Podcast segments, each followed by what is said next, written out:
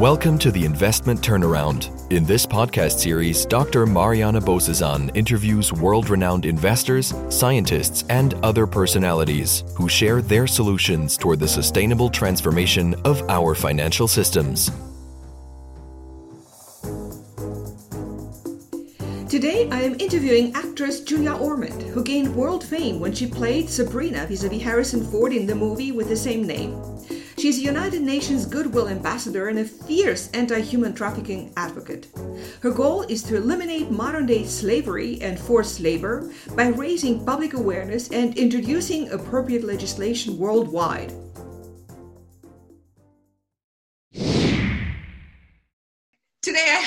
Um, the extraordinary pleasure, uh, pleasure, to welcome to our program my very, very dear and new friend, uh, Julia Ormond. She is one of my favorite actresses in the world. Uh, she played uh, Sabrina uh, with Harrison Ford in, uh, in Pollack's extraordinary, world-renowned movie. And so I, we just met a couple of months ago, and I'm thrilled to have her on this program, not only because she's a beautiful, wonderful lady on the outside, but uh, her uh, insight is even more uh, important and more in, important for what we are here to um, to do, namely have a transdisciplinarity approach toward uh, changing finance and financing change and addressing the issues, the extraordinary grand global challenges that we have uh, post COVID 19. Now, um, they all become more obvious than before. So, Julia, uh, it's a great pleasure to welcome uh, you to our program. Thank you, and um, likewise, it's uh, it's lovely to be here and lovely to be invited to a space that um, traditionally I think um, actors probably would not be um, invited into. So I, I appreciate your chutzpah in in putting me forward and taking the risk um, and to just to to just reflect back. It's been lovely to get to know you in the last in the last two months, and you have a you have a beautiful spirit.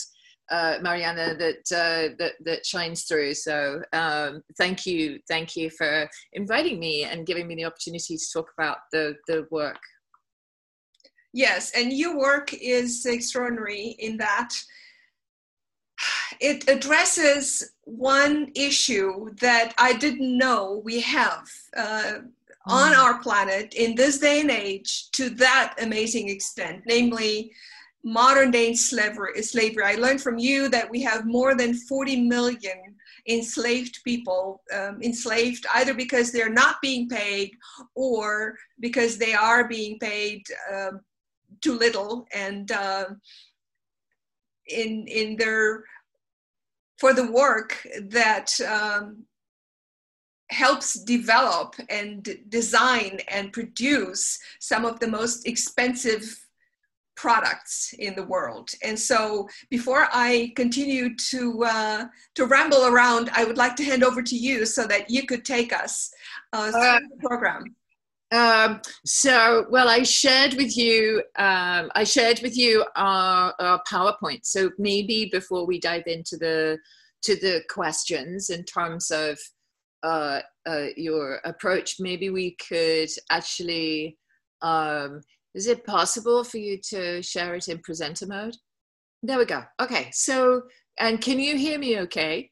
Yeah, that's perfect. All right. Oh, good. Now I can see you and I can see the deck and I don't have to see me. Um, so, uh, so I guess my journey as a storyteller was to dip in and out of, uh, in, in, to dip in and out of different opportunities to participate in human rights. Um, and that was uh, would kind of start with maybe a premiere and an organization that was connected with a charity and would you like to come to, Sarajevo to see the school for the blind and um, so I would dip in and out of various opportunities to volunteer or profile or spotlight uh, different human rights uh, issues. And uh, over time, I, I, I then had a period in my life where I became, I think, a bit disin, disenchanted with the with our industry, or felt a little bit lost. Maybe uh, I think maybe you can relate to this in terms of reaching quite a high, reaching a much higher career point than I ever imagined that I would get to, even if it wasn't particularly solid. But but not connecting with it and not not having it be satisfying and um, you know sort of being in this position of having earned a lot of money but not really feeling uh, uh, uh, not feeling touched by it or fulfilled by it. So I stepped back and I spent a good deal of time working on uh, building up with other people, with Caroline Barron, who was the founder of an organization called FilmAid International. But over time, I kept it, whether it was HIV AIDS work and messaging around HIV AIDS and taking films to refugee camps to deal with mind shift um, as a piece of it. So you have not just information, but you have mind shift, and then you have storytelling coming in that helps us uh, helps us with that mind shift, but also helps us from a sort of a distance to maybe not feel defensive or overwhelmed by just information. There's something I think about storytelling that the biggest power of it is opening up your heart to it. So, so really change of behavior for me is about change, not just change of mind, but change of heart. Um, uh, and that when your heart is engaged on something, uh, or you, and maybe that's too, maybe that's unhelpful a term um, in that it sounds too soft. But I think I think when I talk about heart, what I mean is that it resonates with you as a human being that this is a moral imperative. Uh, so it's not just feel good; it's about this is recognizing that this is the moral imperative, and that actually I am I have a sense that I am either transgressing as a human being in terms of my the values that I want to embody in every choice that I make in the world. I either have a sense that I'm transgressing or I have a sense that I'm going to have to slightly disconnect from that or shut it off or set myself into a state of denial in order to deal with the fact that I feel disempowered to do anything else. And what I discovered, whether it was conflict resolution or HIV AIDS or, or, or refugees, and, and we'll get to a, a slide in the deck that I hope will, will cover this, what I discovered was that slavery and trafficking seemed to keep popping up as a an undermining issue that undermined pretty much all of the others. Uh, so it kind of laterally goes across all of these other silos of huge global entrenched issues that uh, I guess some people would describe as wicked problems that we need wise wise solutions for. Um, and that shifted me to want to focus. Uh, FilmAid International was taking off. It now uh, I think it's something like 400,000 films a year are shown to refugees and, and, and helping with stuff. And Caroline's done a great job with it. Um, but I, but I, but I then was then approached by the UN to get involved around trafficking and slavery, and and it was at a time where our I think we were most conscious of it because of the numbers that were surfacing in in sex trafficking um, and what I would describe as sex sexploitation. Um, and uh, but but it was it was the statistics were showing at the time um, that it was something like 85% of it was uh, was sex trafficking, and, and that sex trafficking became the, the, the main lens through which we regarded modern day slavery or trafficking in persons. So, uh, started working with the UNODC, but had very much asked, "Can I go in and look at solutions?" So. Uh, look for solutions and advocate for solutions and, and advocate for strategy um, versus being the person who rocks up at, a, at, an event and and tries to you know sort of look right and say all the right you know sort of nice things and then asks for money because that's really not my skill set. Um, and out of that work what i realized as i traveled around the world um, was that i was meeting and i would try and meet with every stakeholder uh, I, and when I when I talk about stakeholders, I mean societal stakeholders. So, for instance, it would be to meet with, uh, to try and meet with survivors. To try, it very rarely was I able, and I will confess that uh, this is definitely I feel it's a weakness of the work. It's it's one of the weaknesses of, of my work anyway, my experience of it. Very rarely have I been able to actually talk with somebody who is in the middle of the circumstance of it, who is in situ. And I think that's something that uh, I, w- I would say that my experience of that has come from from talking with non-profits or charities on the ground who are actually doing that work. Um, but I've met with a lot of people who have come out of slavery, who've escaped from slavery. Uh, I talk with the shelter staff, and and I really went out there with. I went on these trips all over the world to, with kind of certain questions in mind. How severe is it? How sensationalized is the media representation of it? Is it over dramatized in terms of the extent of the violence? Is it um, uh, and um, and, and to look for solutions. Are there solutions to it, or is this just something that's about government enforcement, local enforcement, and not really anything to do with me? Um, and and so uh, I would go to places like uh, my, one of my first most profound trips was to Lake Volta in Ghana, and uh, we uh, in, in, Lake Volta has discovered the child slavery because of the uh, local Africans uh, were conscious of the numbers of children's bodies that were washing up on, on the shores, which is a horrific thing to think about, especially when you, you know we think about uh, people the, the, impact of that image of the child on the beach um, from people trying to cross the Mediterranean. There is something about drowning as a death and, and a child in that that is really heartbreaking. Um, so local Africans have, through a nonprofit called Apple had reached out and, and, it, and, and, I had gone to connect with them, to connect with local people, to go to this, uh, to this lake to see it in situ. And Volta is um, a man-made lake. And when and part of the problem is that when they made the lake, they didn't clear the trees. So these children are put into, uh, are pushed into, into the water, which is often dangerous, to dive down to disentangle the nets, uh, fishing nets from the branches of the trees. Um, and they describe how they're quite dangerous waters, and sometimes the fish is the size of their arm span. Um, and that one of the children, uh, more than one actually, described how what they had to do was they had this technique that they would teach each other as children to squeeze the eye socket of the fish.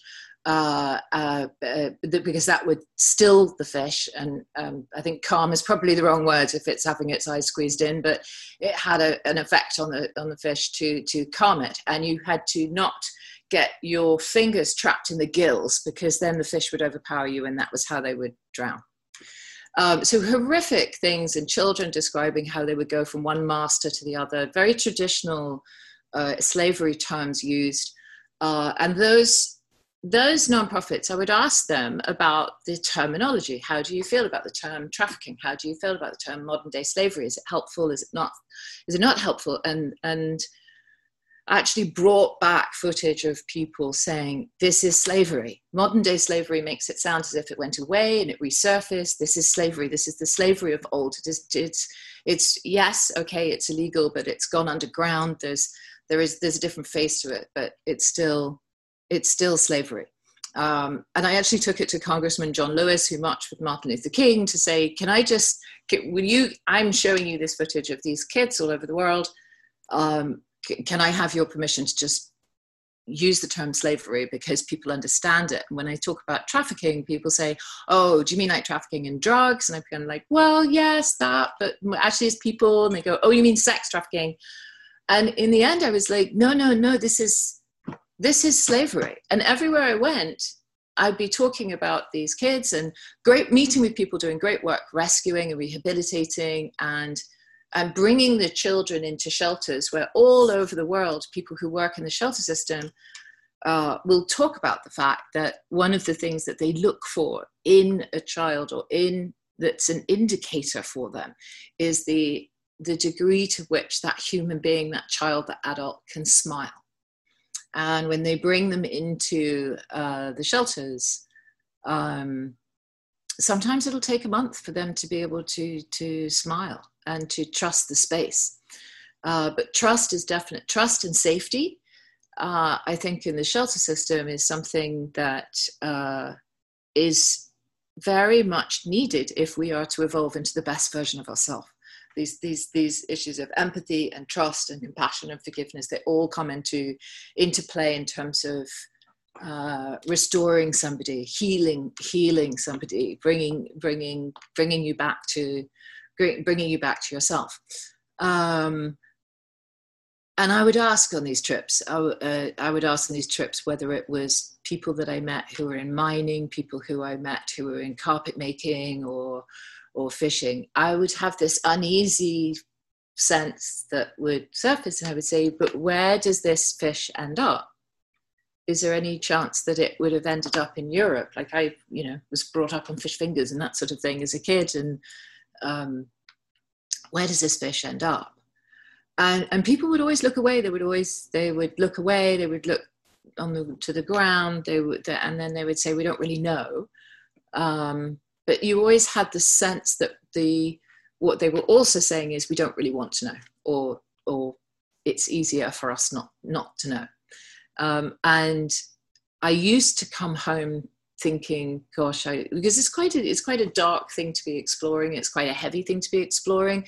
And I used to uh, on the trips be kind of like there. I would have my moments of this is so sad and devastating, and I can't believe how resilient and amazing and and inspiring these people are. But I just can't wait to get home uh, and to back to my life and sense of freedom. And then the more that I would see or hear these stories and get the sense of oh, so this could be the fish I'm eating, or this could be my carpet, or this could be my clothing, or this could be components that are in my phone or my and I would and more and more as I walked into my living room and my home, I, I would I would just be aghast and kind of uh, if I were to strip away everything so that I was just left with the stuff that I knew where it came from and I knew who what the circumstances were of the person who'd made it or participated in the farming or the mining i'd be left with nothing because i don't know and and what we do know is that slavery is yes the largest numbers than ever before uh, but also the smallest percentage of the population on the planet. So, on one way, from one perspective, we're getting better. Uh, and that's perhaps one way with which, in a really, I don't believe in the philosophy, but in a, in a really, in a small way, trickle down, or, you know, we are improving the lives of the majority, but also because the population is exploding at such a rate, we also have more people than ever who are in poverty. And I think now, because of technology and how the world is changing and connectivity, um, now there's a visibility where you know perhaps we used to have I, i'm not I'm, i guess i regard myself as spiritual and i had a christian upbringing but you know there is something about religion where there is a role that god or gods play of watching us. And we have a sense of being watched. And in the social sciences they would call this the panopticism and the panoptic effect of we are better when we have a sense that we are being watched uh, well, we now live in a world where we are watching each other. Um, you can be in Istanbul and, and uh, you know, sort of Marrakesh or somewhere, and you'll see somebody who's got very, uh, very modest uh, living quarters and a satellite dish, and they're watching, you know, Dallas or something on, and and so this uh, we do live in a time where there's enormous divide, but we also are more conscious than ever of the divide. And I think that has greatly impacted the movement of people. So that was an extremely long introduction, but I hope that as I as we go through, I'll refer back to it in a way that um, uh, hopefully will make sense of where I see. Or I hope I hope to kind of simplify through that. Uh, Mariana, through thank you for giving me giving me the time to sort of talk through that piece of it. Um, so what I wanted to do, what, when I talk to people about it, people are very often have the same response uh, as as yourself in terms of I didn't realize that this was really such a big issue still, um, and and myself included. And I've gone through the journey of realizing, oh my goodness, when I talk to people about it, I, I'm yet to meet. I'm yet to meet somebody who's okay with slavery. Sometimes people are pragmatic in response to it and say, well, you know, you can't what do you do? You know and it's kind of uh, it's like and i think first what you do is is to acknowledge that that's completely unacceptable. And it's unacceptable because we have a relationship to it and we are connected to it and therefore those of us who while somebody is being oppressed by it there are others of us who benefit from it. So if you find yourself in the beneficiary camp then it, it is, I believe, it is beholden to you around not just a moral imperative, but if you want to thrive as an individual, uh, you know, when when when Martin Luther King talks about injustice anywhere as a threat to justice everywhere, I think this is absolutely at the heart of what he meant. Um, so I set up a nonprofit uh, called the Alliance to Stop Slavery and End Trafficking. And our mission was to focus, while many, many people were doing the amazing work on uh, abolishing sex trafficking, uh, we found that the niche that I really wanted to focus on was to be able to answer the question what do I buy? Uh, and to to sort of join many people in a movement who have have uh, I guess really created the aspirational in the person who believes that they're uh, uh, what do I buy is a a way with which we express our identity. It's a way with which I take my inner values and I and I make a choice in the in the outside world uh, that has a either a butterfly effect or if you believe in chaos theory, it's like yes, I buy this thing, um, I buy this product, and uh, it's devastating to both people and planet, or I buy this product and it actually sends a kid to school because it gives a mother a wage or it and it enables a citizen to take part in a tax system. Um, there's there's it's purely based on what we buy all over the planet. You could be Indian, or you could be in Bangladesh, you could be in Cambodia, you could be in Vienna, you could be in London. Whatever we buy in the world, we are voting for the world that we want. And I think for me, over time, with help from other people to sort of articulate more expediently, more efficiently, what what we're doing is we're kind of acknowledging that we live in a world where yes we have government but also corporations have uh, have a parallel level of power if not more. Uh, and, and the power comes with responsibility that has somewhat been overtaken as a system i think. Not by not for everyone but i think it's very easy for that responsibility to skew to profit uh, and, sh- and short term uh, shareholder demands and people who are in and out on your territory of, of pushing profit up and, and short term delivers, which, which have blocked us and trapped us.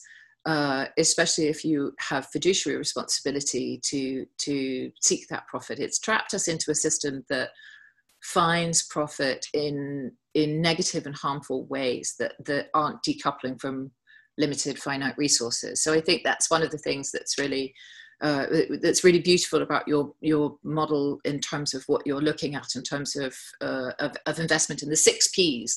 Your six P's uh, definitely reflect um, the three P's of protection, uh, prevention and prosecution that is the UN approach around anti-trafficking. Um, I think I, I think I've ended up much more in in the quarter of um, what is it? It's the parity parity of planet and people uh, with passion and purpose. I think that is absolutely for me the solution and the positive. That is the organic version of pesticide free. So a slavery free supply chain is kind of like advocating that something is pesticide free as, as an equivalent and um, social impact for me, 100% social impact by nature of it. And this is where we have to bring slavery and forced labour and child labour uh, into the social impact agenda much more solidly. Um, I think when you have 100% social impact, you will have 0% slavery. So that's a very, very long winded answer uh, to how we've what we work on at asset and and we've started to call ourselves asset instead of alliance to stop slavery and and trafficking because uh, we're shifting towards the positive. I think it's really time for people to understand that there are solutions out there. It, the solutions need resourcing and bringing together to work in concert. Um, and and everyone, every human being on the planet should be an asset to society, and has that within them, whatever their life, whatever their life experience, whether you've been criminalized, whether you've been uh, whoever whoever you are, whatever your history, you have the ability to turn and, and to become an asset. You are an asset already. Um, so we work to unlock solutions that will prevent slavery, and we focus on systemic systemic change. We've always focused on systemic change, and for me, that's an agenda that is also if we are if we are following an agenda to end slavery, we are following an agenda to spread human rights uh, to bring dignified work to decent work to all people on the planet. and if I were to say where are the where are the enslaved people, where are all these 40 million people that I feel like I I, I don't interact with or don't have the experience necessarily of seeing, well, they're in the supply chain. They're in the supply chain is our you know from farm farm to store to table uh, to restaurant to to local supermarket. It, and it's from mine to whatever it is that you're you are using that has these raw materials in it.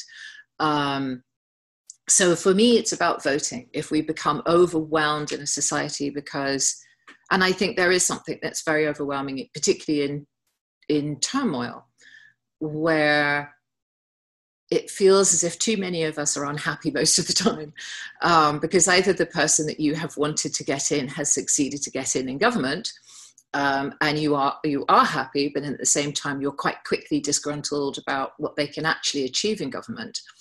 Um, uh, or you are completely shocked and horrified and despondent about what's happening and, and the losses. So it feels as if government uh, all over the world has very little ability to progress along human that would be my interpretation of it. And i believe that corporations actually have much more ability to be flexible and to be uh, and to change and then i would go on to say that the small company has much more flexibility than the big big company to actually embed new technology new innovation uh, to demonstrate it and then and then scale so I believe that we're actually voting for the world we want every time we open our wallet. I know that that's something that other people think is unrealistic, but for me, that's actually at the heart of what we do. So now let's try and move through a bit quickly instead of we've we've stuck on stuck on this one, and I hope you get the, the key. Where the key is the solution, and and very much solutions to me are about turning it around and starting somewhere, but turning it around. So if we could go to the next the next slide. I think you might have to scroll. So this is a definition. This is uh, our definition of slavery. I don't know if it can, maybe we go back. There we go. Uh, so we describe slavery as when one person completely controls another, uses violence or violent threat to maintain that control, exploits them economically, paying them effectively nothing. Now, I read something recently in terms of what has been going on with George Floyd and, and, and in America with the very belligerent uh, murder of someone who I think I think what was very specific about the George Floyd killing that touched so many of us was it was yet another murder that was filmed on camera, that was belligerently filmed on camera. There's no real effort to stop the filming of it. Um, not resisting arrest. In fact, the guy that uh, the guy that had uh, was doing it has his hands in his pocket, um, and uh, his glasses are still on the on the top of his head. Um, Marianne, I'm going to turn off my notifications so that I'm. But I've lost my I seem to have lost my screen of what we're actually looking at. No, there we go. Sorry. Um, so there was a belligerence around it, and what I uh, one of the things that we are now looking at is this uh, systems change in terms of government and Department of Justice and how that that unfolds to uh, that unfolds to prison systems and police. There are, there are these uh, systems, but they're also about procurement and forced labor. And the language that we have in old documents uh, in, in America that speaks, leans into the 13th Amendment. And it says that because people are paid a small amount of money, and in some states in the US, it's, uh, it's less than a, a, a dollar an hour or a dollar a day. It's, it's ridiculous amounts of money that people are enabled to be paid under the circumstances of prison labor. Um, and I noticed in writing about it that people were saying that um, people were saying that because prisoners got paid something, effectively nothing, 25 cents an hour, uh, then that didn't classify as slavery. But in my in my definition, and I don't know, maybe as an expert, I'm wrong on this, or, or maybe my expertise isn't sufficient enough. But uh, you know, there's lots of people who are trapped in sex trafficking who, for instance, are given a small amount of money. There are people in debt bondage. Who people are given money, but then it's offset with a system that uh, says they never get to pay it back because of the interest or because of what they owe and, and they're trapped in a system. So for me, slavery absolutely can be, uh, you know, the forced labor in the prison system is absolutely slavery today and that there is a very direct line and connection in terms of what is happening today on the ground in America in terms of prison labor uh, and, and, what is happening racially uh, and being enabled by, by government and, and through government procurement practices. And i think that's what that's what people are looking at in that in that perspective. And and the way to deal with that is transparency and accountability and reform. So our work however had had originally in 2007 when we started we started looking at supply chains. Uh, we have data today that says there's 40 million people enslaved in the world and 24.9 million of them are in forced labor. That those are the people making our stuff. Um, there are there are millions of children in child labor uh, 73 million of them are in hazardous child labor and when you look at it's this 150 billion that is in the global economy that is take that is should be redistributed back to the people who are enslaved, that's our stolen money. So these two different narratives of reparations, of what's happening in terms of race, and uh, you know that we have we've just stepped up around reparations at, at Asset and looking at looking at looking at how reparations would be payback or or um, supporting the legislation that appropriates some money to to look into that. This 150 billion that is taken from the global economy that is stolen money as a result of us still being trapped in racist systems. Um, and and slavery in the past was an aberration of how we traded um, and slavery today is an aberration of how how we trade. Can we go on to? Yeah i have a question with respect to the 73 million uh, children in labor. Yeah. How does that relate to the 40 million enslaved? Are they part of that or in, in part of There are these overlaps. There are these strange overlaps that I think emerge in terms of how we deal different departments within the UN. You have the International Labour Organization that uh, would deal with child labor. I'm not. It's a it's a, a, brilliant question. I'm not entirely certain how the 40 million or the 24.9 million that are people enslaved or defined as in forced labor actually ties up with the 73 million that are in child labor. I think these are statistics that are confusing.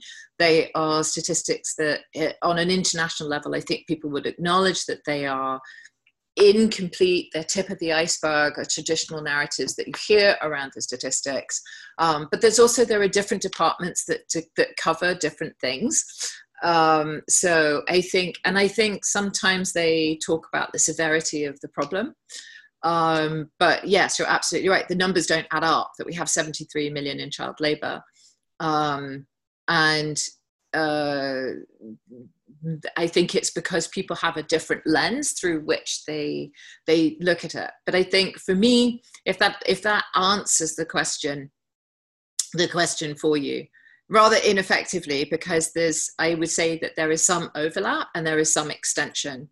Um, and I think the people who are putting together one aspect of the figures are not necessarily extending it out to the others. There's a bigger figure which is 150 million in child labour uh, so there, there are there are different definitions. There is a different definition around um, around child labour, but one of the things that I think is really it was an epiphany and a shift for me was that child labor is not something that is a function, uh, just a function of poverty. You know is is one of the reasons that we have child labor in the in in the world poverty yes absolutely. But much more importantly and i think this leans into the mind shift that we need to that we need to uh, to take on board child labor causes poverty um, child when you trap a child in labor you are firstly you are depriving that child of its schooling and its education Secondly, you're depriving an adult of a job that should be a legitimate job. You're also depriving uh, government of taxes. Uh, so the presence of child labour is a marker and an indicator of the degree to which we are oppressing people if we are not getting into the system enough to identify them and, and change the system. that is also um, I, don't, I don't know to what degree that is being counted within the the context of uh, inequality and how that uh, impacts um, the society um, the other question is uh, i'd like some more clarification on the 150 billion in illegal profits can you relate a little bit more detail to that um, well, the, so these are figures that have come out of uh, the the Walk Free and their uh, their work with the ILO, and and for me, the 150 billion, I think one of the solutions that I would lean into is to be very specific as to where that 150 billion comes from. Is that 150 billion that is money that is accrued from uh, people who are in domestic service and, and or even child marriage that there's is there an evaluation in the psalm and a figure that is put to that? Um, does it relate to specific countries? I think it does because for me that is this 150 billion is our to me is our, our modern day uh, stolen money that we have to identify where it needs to go uh, go back to.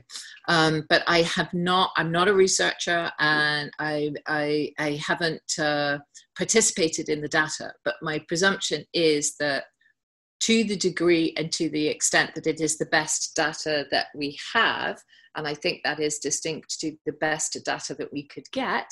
Um, uh, I think that's the best data that that we have, and I also think it's institutional data. I think you know there was a time when the movement was very much following and supporting a particular NGO or a particular take, and now we have uh, a, a, much better institutional reports coming out where you have the the UN and in particular the ILO International Labour Organization coming together with the main uh, philanthropists and and and and putting out the uh, I think it's the Global Slavery Index is, is what it's called. So the degree, the, honing in on that figure and where that figure comes from, and can we get greater accuracy on that and the relationship between that and transparency, I do think is is one of the key elements that we need to get to in in terms of flipping a model where you know there are different ways that people respond react to that 150 billion. It's kind of like oh my goodness does that mean there are some people who look at it from the prosecution side of things? And this is the three p's the three p's of unodc in terms of you know sort of we're up against business that is making 150 billion if you look at transnational organized crime. I think it's much more that it's mom and pop small industries and small circumstances of people who are stressed economically around the world. Um, but actually, just understanding it helps us take it from this notion that we have to raise 150 billion in order to compete on the same level as transnational organized crime or or or to believe that we have to i think it, i think with hiv aids there was a moment where kofi annan and jeffrey sachs and peter piot formed unaids and came out with the global fund needs of you know we're currently we've currently got something like 26 million or whatever coming out of the us government. And actually we need to be public about the fact that we need 11 billion a year to tackle hiv aids as a as a pandemic um, to me, the 150 billion, when you look at it in terms of child labor and slavery, the epiphany is no, that is actually current stolen money. That is what we are stealing. That is that is a marker not just of what we have to raise through the philanthropic sector or through charity and work out how to spend and all the rest of it and, and do the work of partnership. That is right now that 150 billion needs to find, needs to be found on some level in our through our trade and through evaluation and then given back because if such a high percentage is let's say in India, then if I were the Prime Minister of India, I would say give it back give it back and I'll make a pledge that I will put it into restructuring and remedying um, and, and moving people forward into, you know, sort of different environmental, uh, holding people to the different ESG standards or, or that's, that's money that we need as an economy to bring us into bring us into line with all of these uh, the you know Paris Accord and ESG standards and all the rest of it. Um, so that's a bit harsh, and that's something that's I think not going to be not going to be popular. But I also think it's the bottom line of this is something that I think is an imperative and a priority eh, uh, if we are to be really transformative, especially around social justice, if we're going to take it seriously, and if we're going to actually, um, you know, I know that there's uh, you have questions about short term, mid term, and long term. Talking about 2050 doesn't actually line up with we have 10 years left.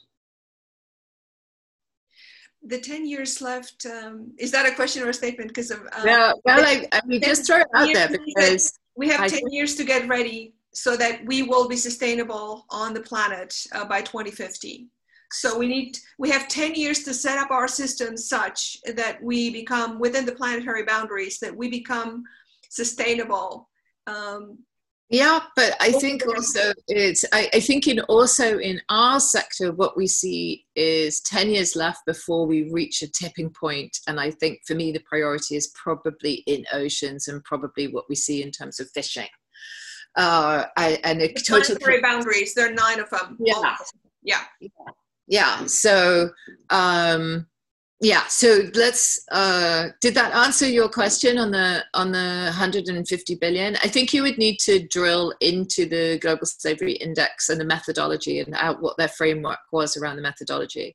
But i would also say that i think uh, i think we have to be careful about narratives that uh, we have to be conscious that while everybody wants to be positive about the work, that there is a big difference between this is the best data that we have and this is the best data that we could get.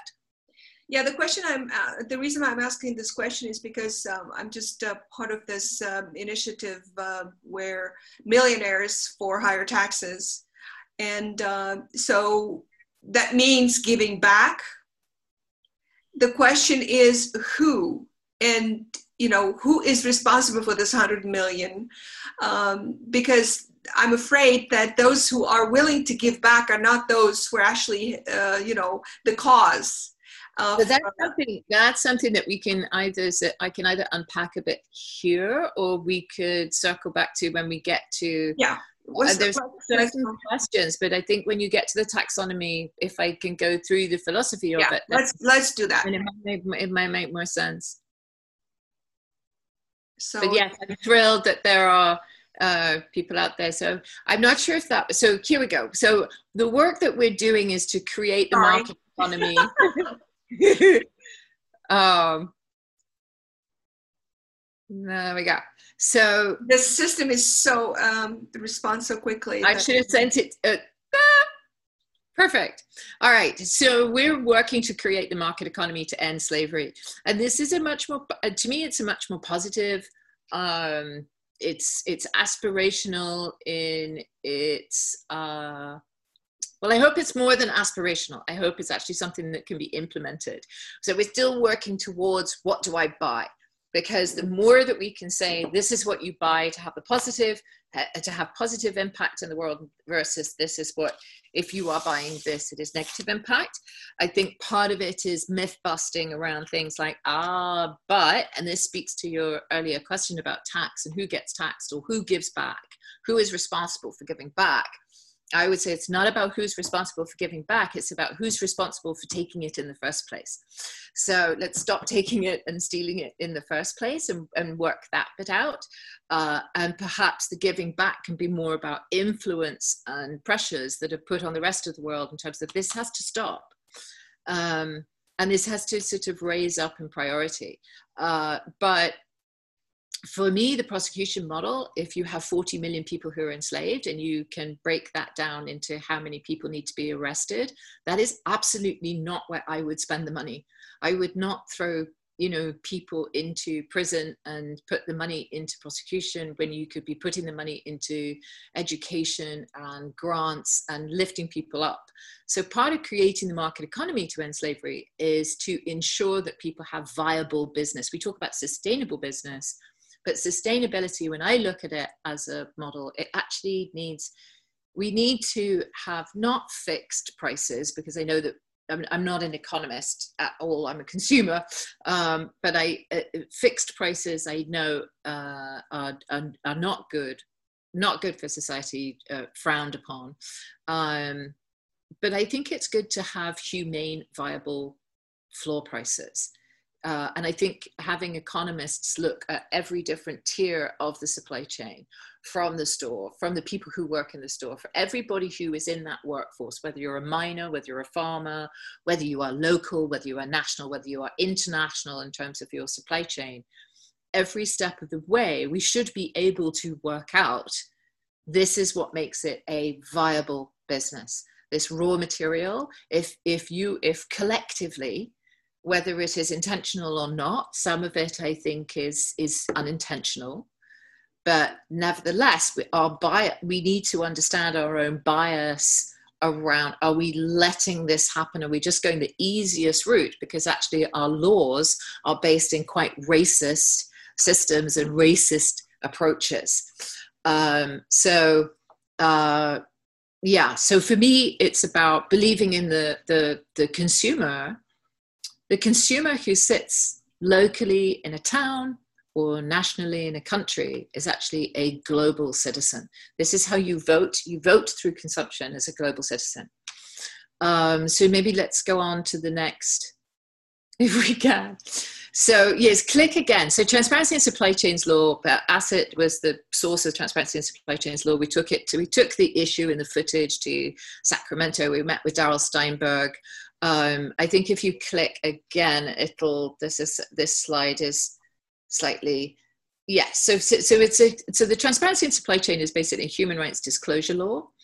Um, it, it accepts um, something that is not particularly comfortable to accept, which is that it's not my job to persuade every single business person on the planet that it is their job to end slavery. They have a right as an individual, uh, uh, and and it's it, it, this is a I, I guess this approach, I, I think in some countries, you would say if you find slavery in your supply chain, then you are beholden to you are beholden to fix it. Um, I'm not sure that that necessarily actually is true legally, internationally, even though slavery is illegal. I think there are there are complications around it where um, you hit this you hit this area of ah but we're providing jobs around the world which is good for economies. But i think at the same time the more we look into it the more we realize that our systems are actually more oppressive than they should be. And um, so so the best that we can do is instead of uh, instead of telling companies what to do i'm not a supply chain expert. I'm just a, a mom a volunteer and a consumer I'm not a supply chain expert. I, I'm I'm not a CSR person or somebody in uh, in that. You have my dog coming into coming in behind me. Um, uh, but I do have a right as a consumer to know what the policies are for people and planet, and that for me is where is where transparency comes in. Uh, and ideally, and obviously in California, it was very early stages and it was a first step. It was really a foot in the door um, uh, of getting a piece of legislation in that our hope was then to maybe go federal then maybe go to to other countries and and upgrade as it went around the world. Um, but uh, ultimately ending enslavement as i said is a vehicle it's a way to harness this network and connectivity of the supply chain that is all around the world and always has been even in the transatlantic slave trade. It's about moving forces and, and, and commodities all over the world um, to deliver human rights. And, and, and now we have this blessing of technology, which I think has delivered more than all of the jumping up and down and angst and upset and anger and grief. Uh, there's something extraordinarily exciting in terms of AI and what it could deliver if used in the right way and in, in, in, in concert with, with, with dialogue and discussion and people. So let's go on to the next uh, there's a delay in with which my system responds. That's okay. Okay. So, so ending. I'm not sure if we didn't jump some, but uh, so today what we are working on. Ah, so this is the yeah. So the Development International is a uh, a nonprofit based out of Berlin, uh, where they are using uh, sort of B two B software solutions to to uh, to help help companies with their compliance and to get a better score. Um, and and so we worked with them, and we explored with them a partnership that uh, around around evaluation. But this is their data.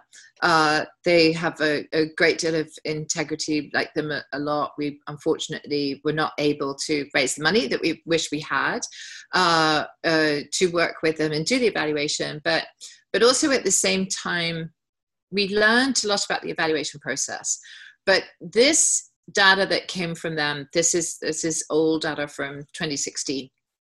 This shows transparency in supply chains California that the evaluated 1,961 companies that were the companies that they identified under the uh, uh, in the in that they identified as being subject to the law. Although I think there are people in the movement who would question question the uh, question what's coming out of the Attorney General's office around that is actually 64% of world wealth in terms of combined global revenue. So that it's not, uh, it, it shows a level of influence by just our ability to focus on just the companies that are subject to the law um, in California. Uh, and we are looking at and hoping to do a revisit in California because as I think I think there is an opportunity as transparency in supply chains has proliferated and spread around the world.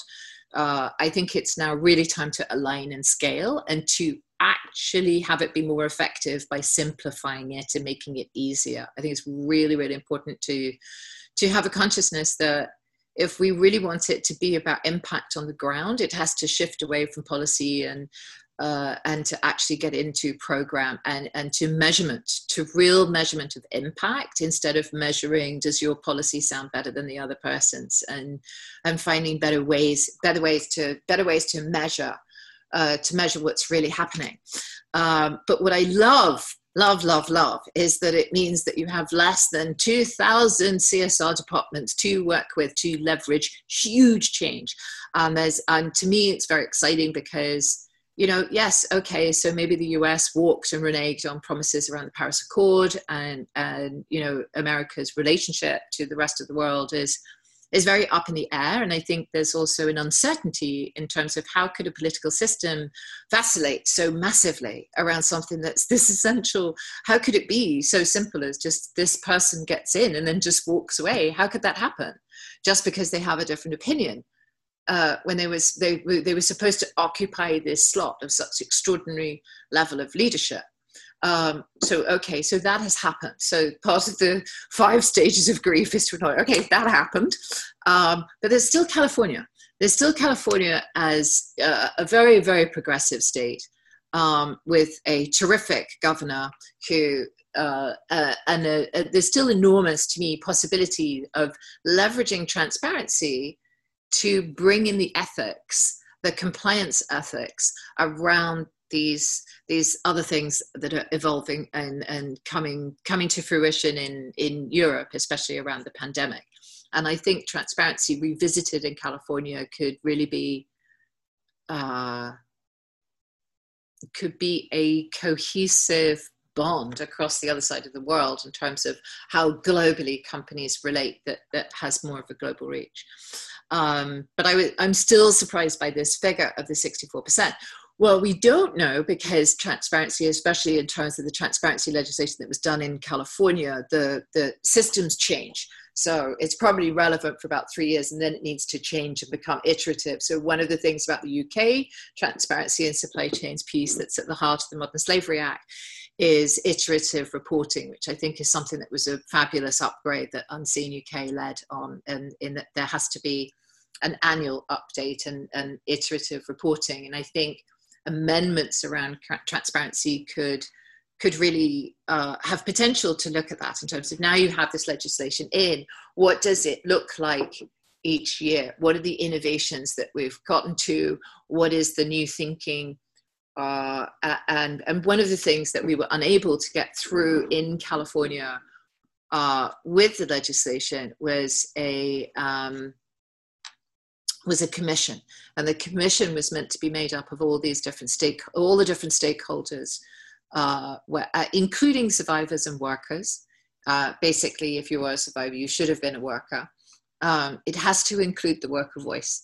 Uh, it can't just be the top. It can't just be, or I would be suspicious that something that was. Um, I think if you go back one, you'll go back again. Try going back again yeah, there's a couple that I think we should. Okay, stop there. Try and stop there. Try and stop there.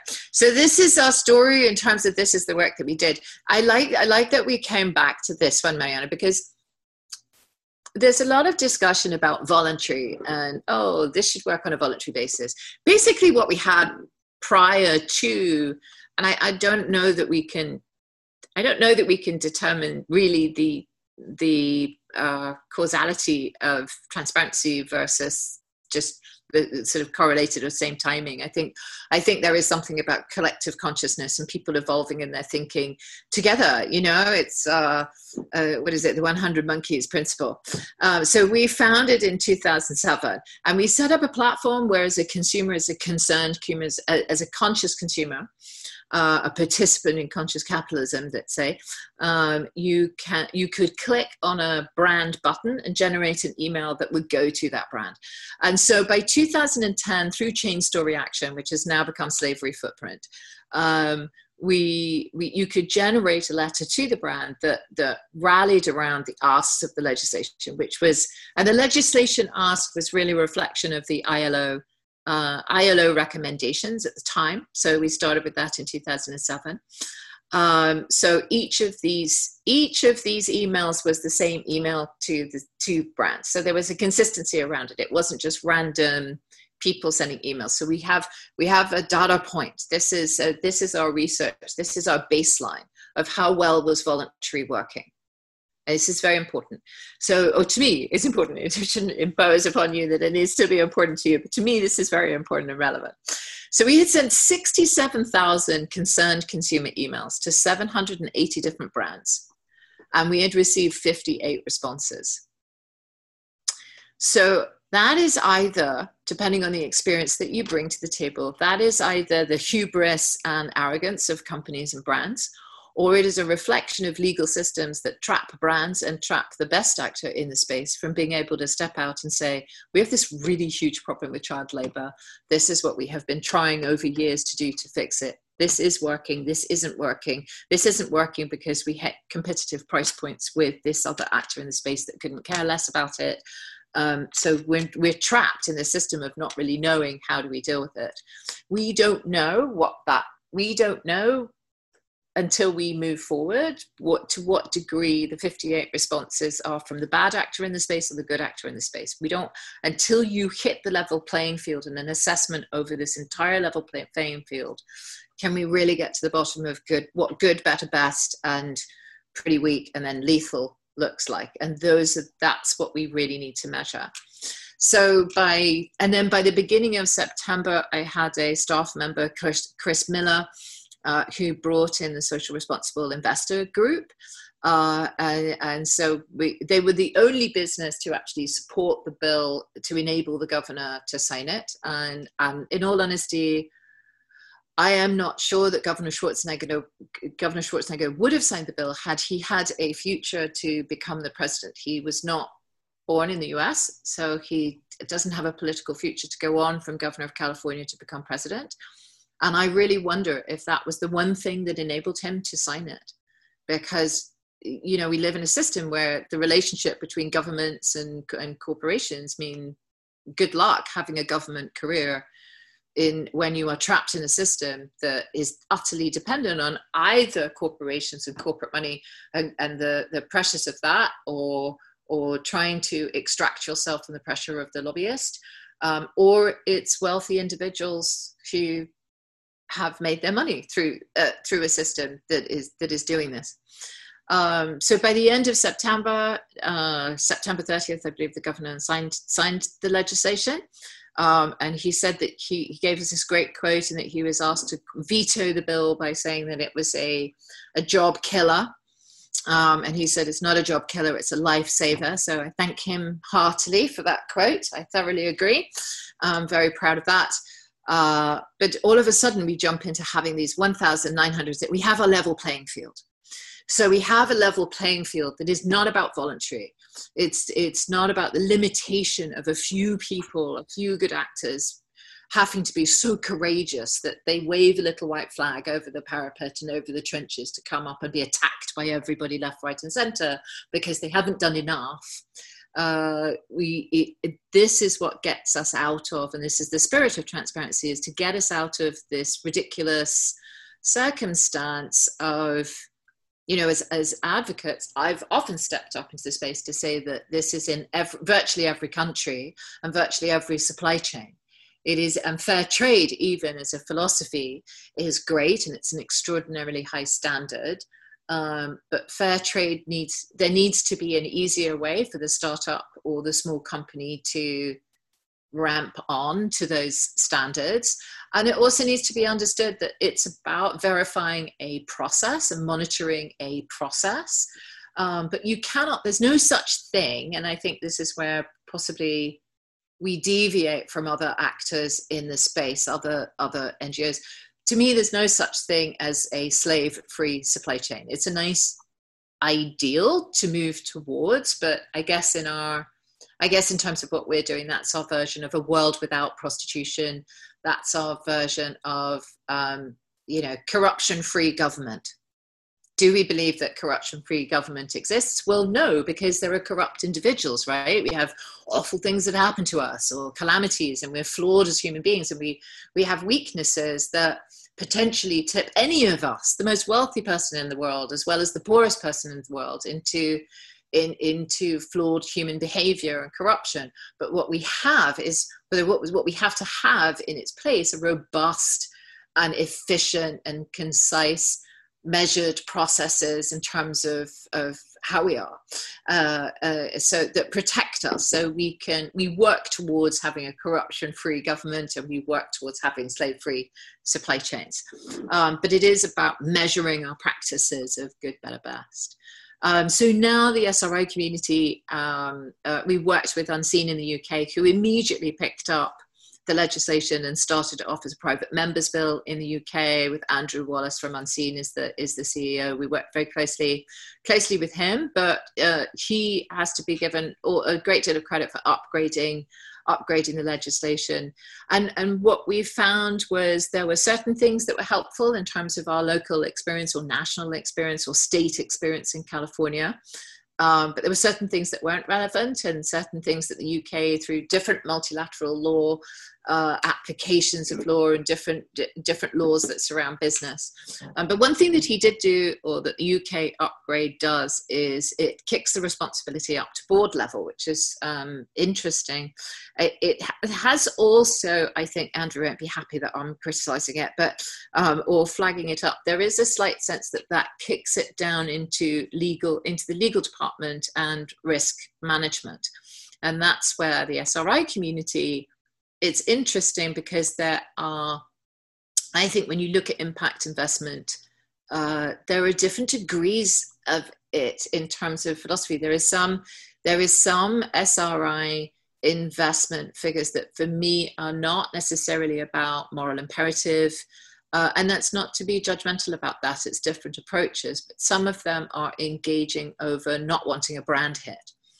Um, and I think that I actually think that's legitimate. I think that one of the one of my frustrations with the issue, one of my frustrations is how, as an advocate who has spent time with survivors who are so inspirational and so resilient, you do tend to walk away if you spend a good deal of your time on that with the sadness and the grief, and it's frustrating and it's upsetting. Um, it's hard to lay that at the door. So the temptation of a brand hit when you have found something is pretty high. Um, but I think what we would advocate for, and we have never, I don't believe, ever brand brand hit, gone for a brand hit or focused in on brands, despite many an invitation to join in that. In that, to me, uh, brands are limited by what is the activity or the level of engagement within their silos as industries. So you can talk about the industry, But until we have had the resources, which we've never been given in this space, until we have the resources to actually really assess people across the level playing field, it doesn't work. So I'm hoping that we can go on to the next slide and stop on the promise of transparency slide. I'll just uh, I don't know when the system kicks in and if I if I do it too often, then yeah. Oh, there you go. Okay, so let's try and so, so the promise of transparency, key and critical to it is enabling this level playing field.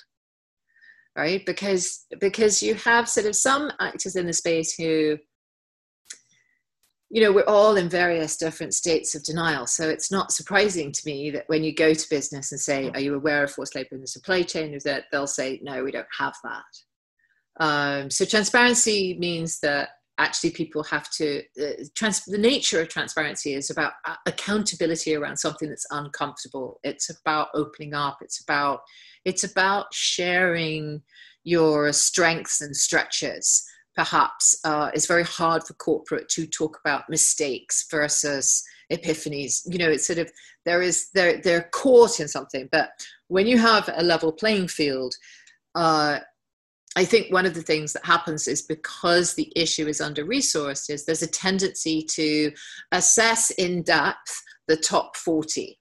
Um, well, that's great, but there are close to 2,000 companies that we're supposed to be assessing. So I would be pretty bummed if I was the brand that was on the bottom of that 40 report in terms of performance, but I'm I'm in the top 40 of your 2000 that are subject to the law, and I'm working and engaging. So so this the, the temptation of the brand hit, yes, okay, it possibly means that factories are closed or whatever, but I'm not sure that in the long run in in the wider bigger vision or the to be able to take a step back i'm not sure that, that was the progress that we hoped it would be uh, I'm not sure that we can evaluate it or claim it as the progress that we want versus fear driving people through fear.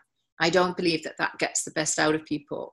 Um, so to me, it's about aligning and scaling the path. So it's it's getting that level playing field. All of the companies that are subject to the laws, um, starting with California, then potentially the UK or Australia, wherever the transparency has gone and then pulling people together who work all over the world on transparency to align and scale so that there is one transparency piece of global legislation that people have to disclose around instead of these variants.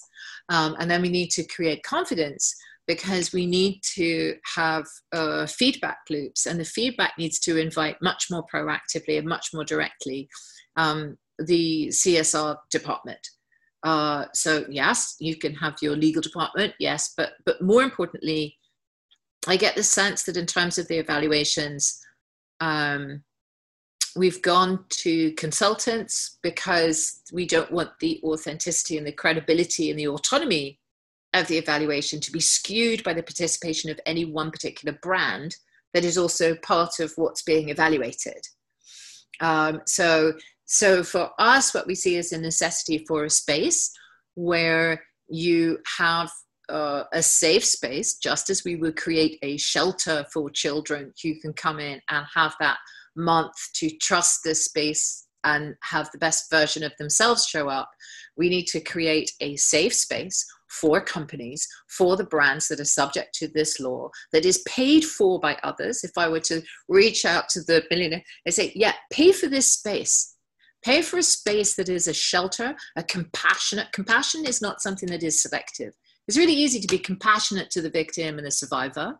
How's about we have, where's our compassion for perpetrator? Because that's me. Uh, for every piece of fish I've eaten, that's we're all perpetrators in the system until we change it. So I want to see, I want to see what happens where you give corporate not that co- corporate will be kind of eye rolling saying well thanks we don't actually need your compassionate space we've got all the you know all the resources of whatever it probably doesn't make sense to them but I do believe that you need a space where CSR departments can share this is what we're doing. You can break people into silos, you can break people into cross sector sharing, uh, cross sector sharing of solutions. But to me, it is to drive people into a space where they come up with path and benchmarks with a sense of urgency. And to me, that's a year round discussion. It's not something that needs to happen only annually because that's not enough. It's not enough, it's not fast enough, it's not urgent enough. Uh, but there is a way with which, if you got that conference off the ground as a sort of permanent virtual feature, that could harness people like Con- Consumer Goods Forum or, uh, it, sorry, yes. I have a question as to how do you see that relate to the COVID uh, pandemic now that we're actually not shopping that much? Yeah. So, uh, so there's I mean, a. I, I've been wearing I've been wearing the same pair of clothes for I don't know for three months, just you know like three different ones, washing them because we're on our country house and not in the city where yeah. my clothes are. So and I realize right now I don't need all this stuff. So and I suppose that uh, many other people who are actually consumers of the the the um, high level high end products that you're actually discussing how is that impacting uh, now? Are we going to go back? Is it going to go? What is your assessment? Is it going to go worse post so, now that I mean, I, yeah, I think um, my uh, I don't, I'm not so sure that I would I would uh, I have a, a gut response to it that's based on what we've seen in terms of transparency, and I think more than anything, I'm hopeful. I'm hopeful that there's recognition that this is a that this amount of turmoil is akin to how you feel as a mother before you're about to give birth.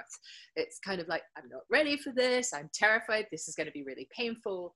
And then you have the transformation of rebirth. Um, and I do believe that this, the level of turmoil, both from, uh, both from COVID 19, COVID 19 was a real wake up call because the reality is, had transparency and artificial intelligence been used much more effectively and much more concretely and not this voluntary slow process or not rec- way beyond recommendations how's about it's mandatory? Um, you know way beyond that to make it mandatory.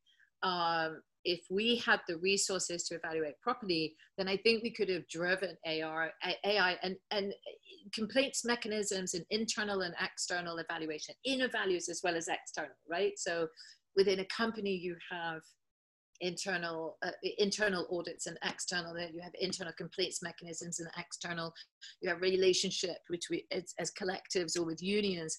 These are all kind of what is our value system and and how is that reflected in our strategy as a company? Uh, do we take that value system make it part of our our strategy or is it something that goes to the marketing department to be a function of our spin how we would like to be perceived? So this comes back to this notion of measuring. Had we been getting transparency right and taking it more seriously, uh, then um, then we would have had the ability to measure. For instance, we're looking at the ability for blockchain and Bitcoin to evaluate uh, the safety of food supply chains. If you just take food, you you came into it from the consumption point of view. There's a certain amount of consumption that we have to have uh, but we could have had systems in place that could verify practices around our food instead of suggesting it to local farmers while you're stressed with this would you please put in place the following precautions to protect the public or the government who are eating the food too from covid? Have we done that? No. We could have done we could have been ready and prepared for covid and i think that needs to be acknowledged that transparency was a vehicle to scale that uh, that requirement and to encourage that shift in mindset. Now, what I see is you see. I, think first of all, what you see is people are incredibly stressed economically, and I think what that tends to mean is there's a desire to pull back to the old approach and to sit back on this was our old way of having success so let's sit back to the old way um, and we have to put this new stuff off the agenda versus drive through lean in lean into what the new is because you've now this whole old system hasn't worked war has not worked to bring us peace. We spend more on war than anything else. Do you feel that we're at peace? No. How's about we invest in waging peace? So, you know, and, and women and children and education.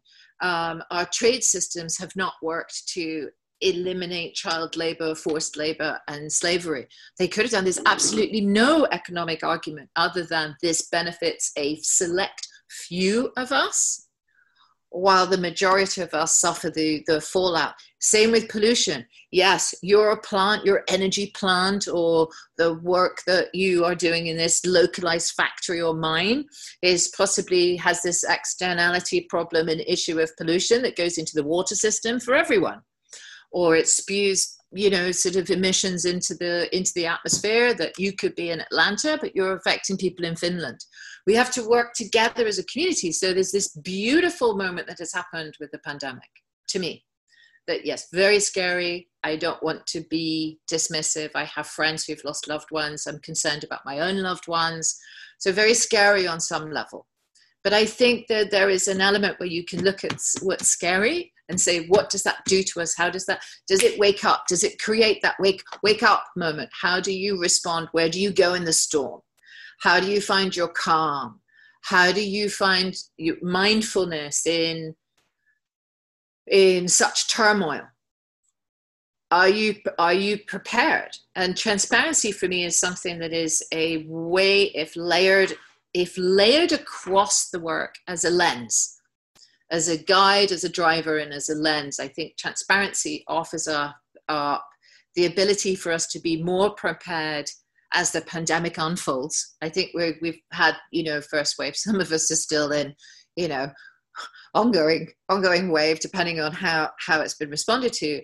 But this is an opportunity for really massive, profound, productive change, bringing in a new mindset that I think we are prepared for in a different way um, we uh, we we have seen something happen that in my life is something that is only happening you know we've had these beats we've had these moments where we have done something together as people on a planet. We've had the turn of the century that we thought was going to be the y2k disaster and then turned into this glorious, beautiful unveiling of the diversity of people around the planet. I don't know if you remember it, but I remember just watching people at different time zones come forward as they celebrated this extraordinary moment and just this fantastic diversity of people that we went way beyond tolerance to how's about we celebrate and respect. We're in a kind of similar moment of, oh, this is everything's going to fall apart. And then depending on how we respond to it, actually actually we did something extraordinary. We responded in unison as people across the planet. Um, I think we've had moments of grief where we've grieved together at different points, whether that's you know the death of Diana as a as a princess, created for me as an English person, it created a moment in time where because of how we grieved together, and this may again be something that doesn't feel like it's an appropriate fit, but I think it showed how we had evolved, including the royal family. It, it, gave us that it gave us the opportunity to voice and express something that had been going on but just hadn't been crystallized into this is how we talk about it in the world we're at the same transformative moment i think with our economy i don't think we i can't imagine firstly, I wouldn't say that falling back on what was old is as helpful as moving through something. I think if you if you look at innovation, if you look at you know the high-rise building and the skyscraper came into Chicago after the Chicago fire. So there was the devastation of the Chicago fire, and then it gave the opportunity for people to build all of these skyrises. So that innovation came from loss uh, I think the the car took off because during the San Francisco earthquake, one of the things that had the car as a as a vehicle take off was because as a result of the earthquake, the horses ran away and fled, and so suddenly the car became this much more reliable new way. Innovation innovation is really critical in terms of what do we find as innovation and this is where investment, and sorry to, I saw you right that, but the small company, I think, is the next stage for transparency to bring in, in terms of can we have this level of disclosure that is required, mandatorily required of companies, uh, on something that is easier and uh, to achieve, and that if you are a large company that's I think it's 30, it's either 36 million or 39 million in the UK uh, in terms of pound sterling, and it's 100 million in California. That the large company, yeah, you've got access to tools and an anal- analysis and AI, that the small company doesn't have. so you take the outcomes of that and you have to you have to democratize it you have to share it you have to have a sharing of data instead of sitting on some some insight that you can profit from you need to understand that with that with this short time timeline that we have of 10 years you have to share that with small companies. In other words if you are sourcing responsibly then you uh, you outsource the data around this is this is what we've discovered in terms of mapping our supply chain. And that's um, exactly the question that i wanted to ask with respect to how do you see transparency and this entire model in, in necessary requirements being implemented while the quantitative easing occurs? And how do, does this get implemented or how should i say um, while the money is being made available how do we change the measurement criteria for the foundation of small and medium enterprises in creating jobs so that these criteria are being uh, observed and taken into consideration rather than going back to the old ways? Because that requires as you said a mindset uh, but unless the le- legislation is in place to include that as an outcome i'm i don't know how how the company owners, the builders, the uh, you know yeah. whether be small or large are going to be implemented. So in other words, how I'm coming from the European context, how do we get the attention of the European Union or the European Commission or um, uh, the European President and the legislation to observe these requirements, the six P's, if you if you so wish? Um, well, I think it's. I think part of it is to recognise it as an opportunity. Which I mean, God knows if you're in that level of position of power and responsibility, that must be quite. That must be uh, quite tough. Um, but I do believe that that there is something in the chaos and in the turmoil and in the storm and in the storm of it. It is a huge uh, opportunity, and I know that the uh, for me transparency is one tool. It's it's it's it's one it's one approach that i think could be helpful if it is if we deliver the promise of it. We're not quite there yet. We haven't really uh, we haven't really gotten to fulfill the promise of it or the philosophy behind it as a mechanism. Um, so you have different metrics and different standards that no one entity uh, could get to the bottom of in terms of what is best. But I do believe that there are people who could there are people who could do that. Uh, there are people who could look at what is this? Is it GRRS? Is it uh, you know sort of uh, is it Verite? Like who are the people who design the standards that we are measuring? And that's where for me, pulling the CSR departments in over our specific issue, pulling the CSR department into here, if I had a, uh, if, if my C suite cut me a blank check to go make all the remedy that I saw that I would want to do. This is my vision of what I would do. Those are the people who have the experience who we need to get the download from. From my personal experience, the CSR is more of a marketing gag uh, in each, you know, in large organizations. So they don't really have the power uh, unless, you know, it is mandated or watched by Wall Street or wherever the. So, but that's a, but that's a top down look on the effectiveness of CSR department. I, I guess my experience is to have met many people in CSR departments who are, who love their work, who are good at their work, um, and who are frustrated at the limitations of their work and the limitations that are put on them by C suite from perspectives like, you know, sort of, you won't necessarily hear it on the conference circuit because people aren't very open about it, but you'll hear stories about people saying, well, you know, I went to the board to, like, I went out into the field to assess it and I came up with this plan and I budgeted it out and we could see the solution was really clear. And then we went to the board and they were kind of like, turn around because if you tell us, we have to do something. So that is how they become disempowered and they become a marketing spin it's the it's a similar thing in terms of certain you know certain companies in our industry in the film industry have somebody who is a diversity department person and they basically they're there to say oh yes we're dealing with diversity we have the diversity department but they're not empowered to actually do anything So that's where you have to, so that's where measurement comes in. So transparency in its truest in its truest way opens up a look at what is what is your actual performance not is not what is your policy. And I, I i take on board the criticism that oh well this is just looking at policy and it's kind of like well can we go back to the time where we have 58 responses from thousands of emails because there wasn't even actually a policy not even for the people who said they were doing something there was not a policy um, for very, very few, for a tiny minority of companies, there was a policy, and very often part of, I think, the NGO movement. Very often that policy had evolved because of a nasty brand hit.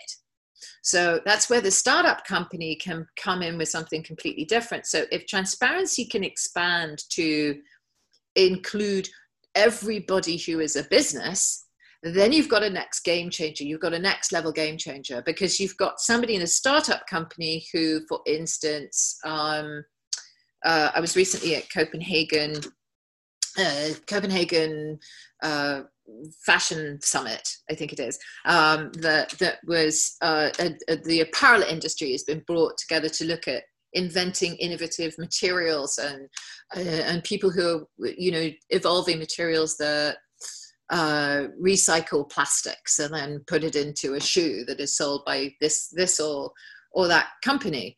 Uh, but you also hear from startups in terms of well, we made carbon offsetting part of our annual budget.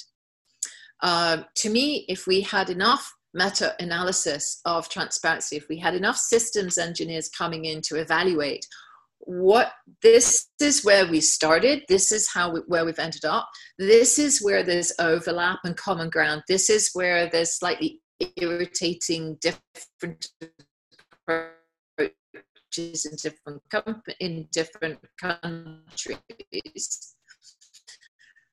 How we align it? And, and part of that means that we can measure good better best dreadful, and lethal. Then, when we have those rankings, if we can then bring to that, if we can bring back what we, we were talking about in terms of the 150 billion, not all of that will be forced labor in our product supply chains, and not all of that will be international supply chains. But can we identify what's local, what's owed where, and to who? Then we have resources that potentially we could pledge back into improving the system and remedying so that it's not a function of oh we found we just found a slave case through our internal complaints mechanism. We actually just found a case of a factory owner raping a worker woman. So let's cut and run. Let's go find another factory somewhere else. That doesn't help that woman and it doesn't help that factory owner. And it, so it doesn't help perpetrator and it doesn't help survivor and it puts into unemployment everybody else. What we need to do is lean in do the opposite uh, what we need to lean in is it, to, to lean in to say, okay, so obviously here there's a problem.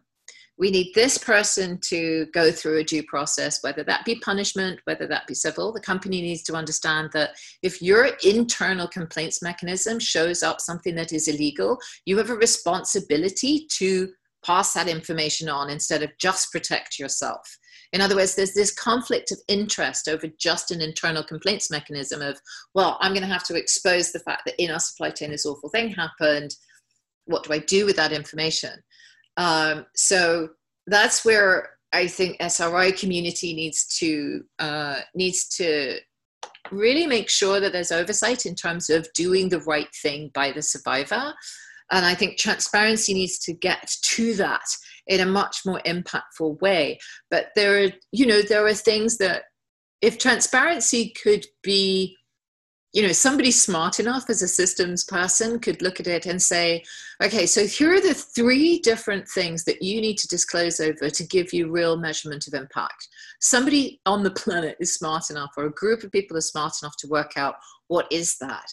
Is that a function of the newest version of transparency goes across all companies with a different level of response required from the big company and the and the small startup but it is is it a function of can you prove through a financial audit that this is what you spend on sustainability and this is your sustainability score not your profit score, but your sustainability, social impact, SDG, ESG. These are your actual scores.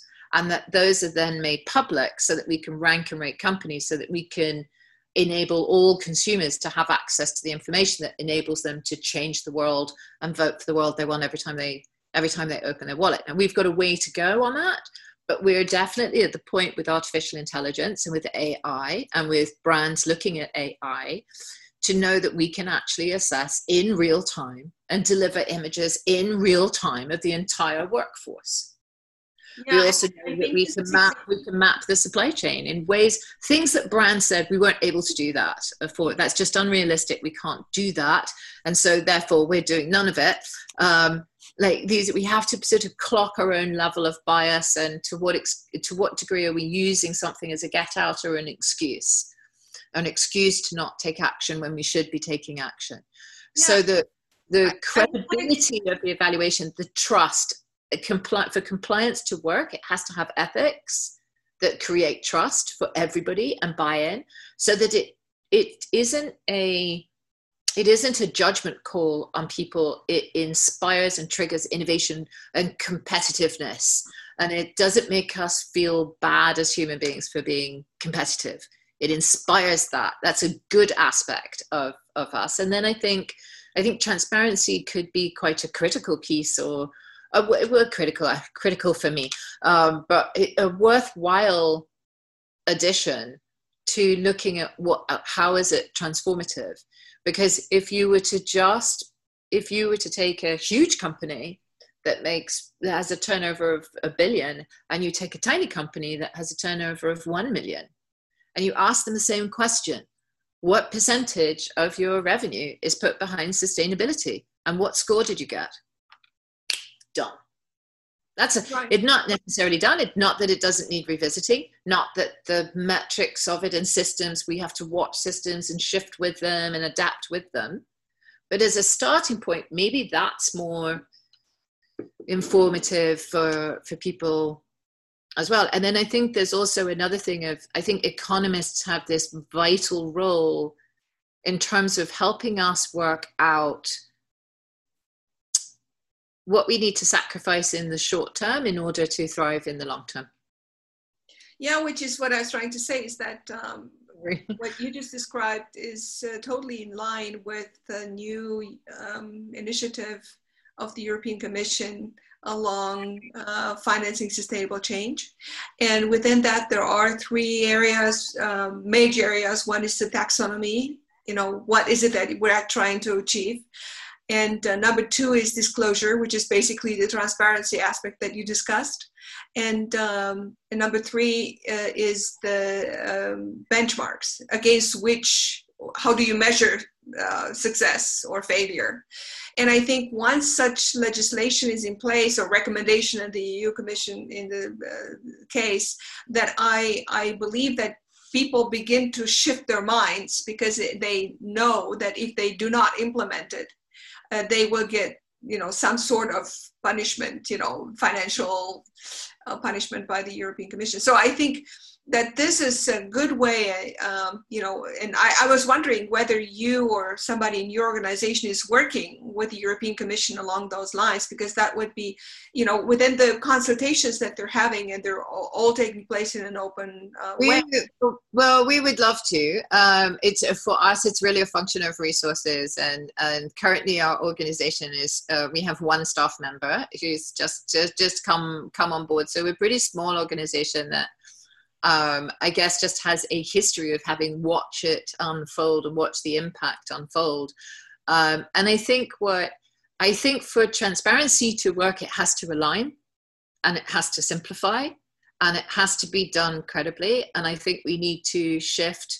We need to shift into being able to have access and have understanding. That for me, the uh, for me, the objective would be to yes, potentially engage in conversation if I was invited into the European process um, or to participate in that, but to also align it with, with California through an upgrade or through an amendment. And I'm, I'm uh, and to encourage that around the around the world. And and the center of that the focus of that could be europe. I mean i mean why not? It's not it's uh, i think the biggest mind shift that we have to get to is to stop thinking about hierarchies and top down or bottom up it's an ecosystem. We're all connected around an ecosystem and networks. So one person does this and the other person you know we have to give and take. So it's it's not um i do believe that there is a way with which transparency could be designed to both be iterative to open up uh, innovation and the possibility of innovation and new things to come in. Uh, you know, what's the new Bitcoin? Um, and I think, but I also think that it has to, we have to trigger and activate confidence in the consumer and the belief that we can change it. And then I also believe that the um, I think if we went back to the chart, there was one of the things that we that we had in the chart was also in the PowerPoint was the our relationship to the SDGs and the siloing off. And I, I, I understand that they have a different approach, but if you if you don't prioritize slavery, if you put slavery and ending slavery and forced labor on the back burner, as we always have, um, then we will never get there. Uh, and we had research that was recently done that shows that I think when it comes to corporations, uh, we've spent something like over $10 billion protecting product through uh, engaging uh, law enforcement around shoplifting, just shoplifting alone. We spent all of this money, taxpayers' money, protecting product and profit. We've not spent one billion, we've not spent 400 million in that same time span protecting people who are the guardians of planet. So we have it all the wrong way around. So when you are talking about who is it, who is it that makes the decisions around change, and who is the who are the people that has to meet a that has to be seen through a diversity lens, and that has to be people from all walks of life, because the survivor needs to have a voice, the worker needs to have a voice. And I sometimes think that we're trying to find solutions, forgive me, through a, an elite group who have an elite experience that, in order to maintain your humanity within it, slightly disassociates from the problems on the ground. That is our tendency as human beings. Um, so I think I would see it in terms of going back to this commission. A commission has to be created that has that is tasked with a year-round conversation uh, that breaks people into silos. I also think that the trust aspect helps transparency take off and helps unlock. My hope would be that it would unlock a voluntary approach to it by perhaps putting in this is something that we looked at before a sunset period so that you let's say that you imagine if you had to have your transparency disclosure um, you, you have your transparency disclosure, uh, you have a deadline and a date, kind of like your tax year. You disclose what your score is and how well you've done. Um, but then your reports are evaluated with, by people with the right skill set who understand it instead of a bunch of maybe uh, people who are you know sort of so engaged in the issue uh, they, that they look at those reports and they misunderstand them or they misinterpret them or they misuse them in order to have a brand hit. For instance, if you are a company and a brand and you've been listening and you've been looking for slavery and you found, let's say you found 100 people in your supply chain, um, but, and you put that into your report and then you're a brand that couldn't give a monkeys, couldn't, couldn't give a damn. No, we didn't really look for it. No, we didn't actually find any. Oh, we found one. Yeah, we found one. It's too simplistic to say the person who found one is a better performance than the person who found a hundred. So we have to work out what that is. We have to work out does the fact that somebody doesn't disclose is that because there's a deterrent and we can only do that by entering into a conversation but at the moment the more volatile and irresponsible or unfair um, or unchecked the movement is in seeking brand hits the more brands have a kind of see an enemy response of, well, hang on a minute, that wasn't fair, or or they don't trust they don't trust that response because uh, brand value is based on reputation as much as it is physical assets. So we've got a lot we've got a lot to unpack, but it's but it's doable if it's resourced. Brilliant. So, um, last question if you were to um, call onto our listeners and watchers what would you like in a perfect what would you like to ask them? How can they get in touch with you? How can they support you? How can they donate? Or what can they do? How they can connect with you? And uh, well that's so sweet of you. We would love for people to go to our website asset campaign org a-s-s-e-t campaign.org and and really what i firmly believe is that if if people can make a $10 monthly contribution to end this uh, if we could get lots of people to do that it would be great if it was 25 it would be great if it was 100 but i don't want somebody to feel disempowered if i, I can give one dollar a month. Um, that that would be meaningful for us to to have sustainability in the work because currently we don't take corporate money and we don't take government money because that enables us to have authenticity and freedom and flexibility of voice.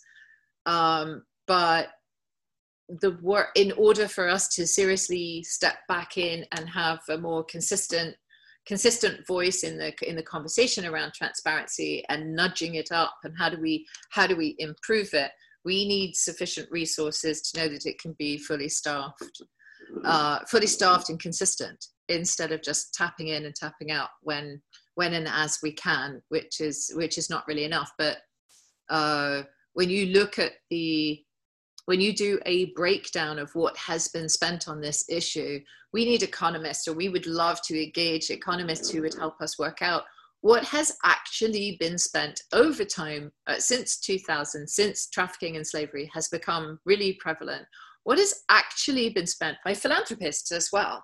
To solve this issue because I have a feeling that as a communal, as a global community, we've probably spent more on developing Xbox or building a sports stadium or building a tunnel somewhere so that we can have, you know, less traffic congestion or, you know, building a golf cart that we can remote control, move around Mars because we've done, we've done, we've done the dirty on this planet. We've kind of messed it up. So let's go and live somewhere else. Let's create heaven on earth. oh, what a wonderful way to end this. Let's create heaven on earth. So, thank you so very much for your time and your passion and engagement in making the world a better place. It's been an honor to have you, and this is just the beginning of um, what I would love to to hope for a, a, wonderful conversation in making the world a better place. So that would be great. I feel you're so generous. I feel like um, yeah there's something about there's something about my passion that definitely one of my stretches is to be more concise. Um, so i feel like we diverted from a lot of the questions that you um, that you have poised so maybe we come back and with that first section maybe we can do it in stages and come back and be more specific on uh, i don't want to presume on your time but um, to be to sort of drill in again on the very specific questions that you wanted to ask well, uh, I did. I did ask, and I, I'm, I'm so very good. grateful okay. for, yeah, for taking the time, see, um, to to give us what has heart meaning to you, and um, I appreciate awaken it. us to information and knowledge and a state of the world that most of us are not uh, aware of. So I think this is more than we could hope for. And uh, so thank you so very much for your passion. And please don't change anything about that. We uh, need that. No, but uh, you know what we didn't look at? Uh, just as uh, go look at the World Economic Forum. Yeah, yeah, we could. risk, could risk assessment. because I think in the diagram that I wanted to bring up. So here we have, we have, uh, and this was the Greta effect, right? you have climate action failure at the top, you have extreme weather, you have biodiversity. Look where illicit trade is in terms of people's consciousness.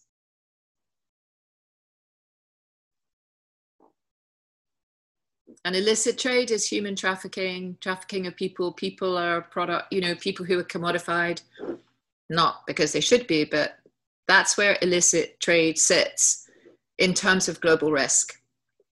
Uh, but if you look at the things like social instability or governance failure or unemployment or fiscal crisis or food crisis and food threat, illicit trade is way, way on the bottom. Yeah. And part of that is to me, when I look at this chart and I think, oh, these are the people who are making the decisions about how we trade and how we work in the world. They, are, they have deprioritized the thing it is the most shaming which is that climate and how we treat the planet and how an environmental footprint environmental footprint is hugely connected to human choices social choices c-suite choices floor prices in terms of what happens further down your supply chain in tiers? Have you collectively crashed floor prices to to being non-viable? Never mind getting us to a point of thriving. Um, you know it's it's what is done by human hand. Human hand and human footprint. It's called environmental footprint. That's us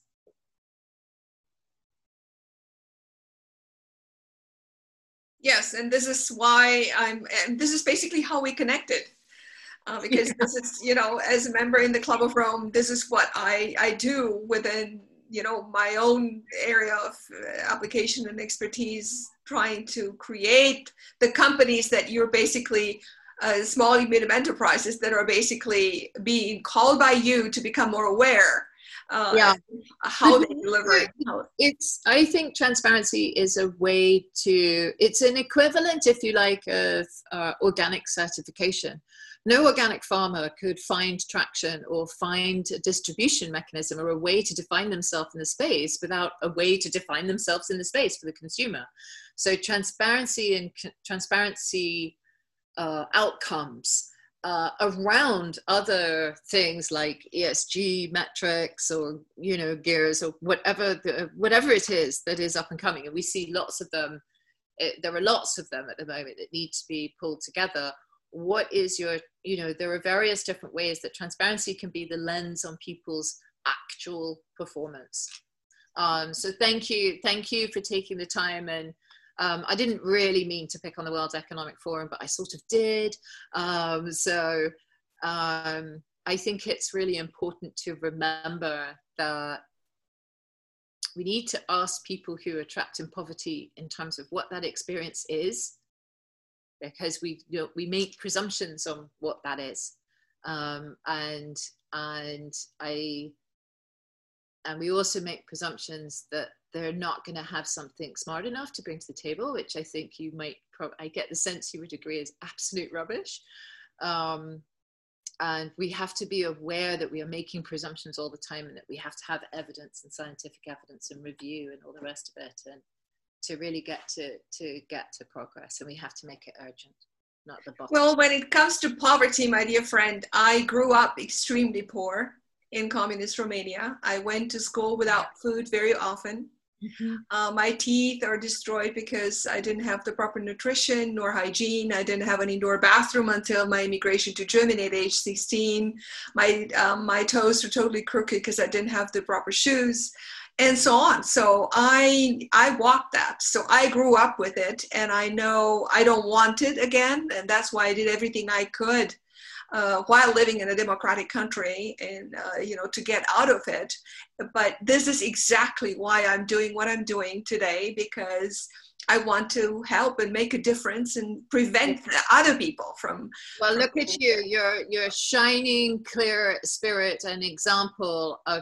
having walked that journey you've brought that you've turned that that phase of your life and that really traumatizing challenging. I'm so sorry that you experienced that but you've brought that experience with you. You can never that's a part of you. So that when you look at this thing that is going on and you have such huge success such enormous this huge brain this huge or this effective brain your heart is not disconnected from it because you've lived that you know and, and you this could is what connects me with you with your heart and so i'm deeply deeply grateful and uh, for for all your work and um, so let's be at the beginning of uh, our collaboration yeah. and i invite everybody listening to uh, or watching to join us So Yeah. thank you so much. Uh, be blessed, and uh, we'll get in touch soon again. Bye bye. Yeah, thank you. Thank you. Bye.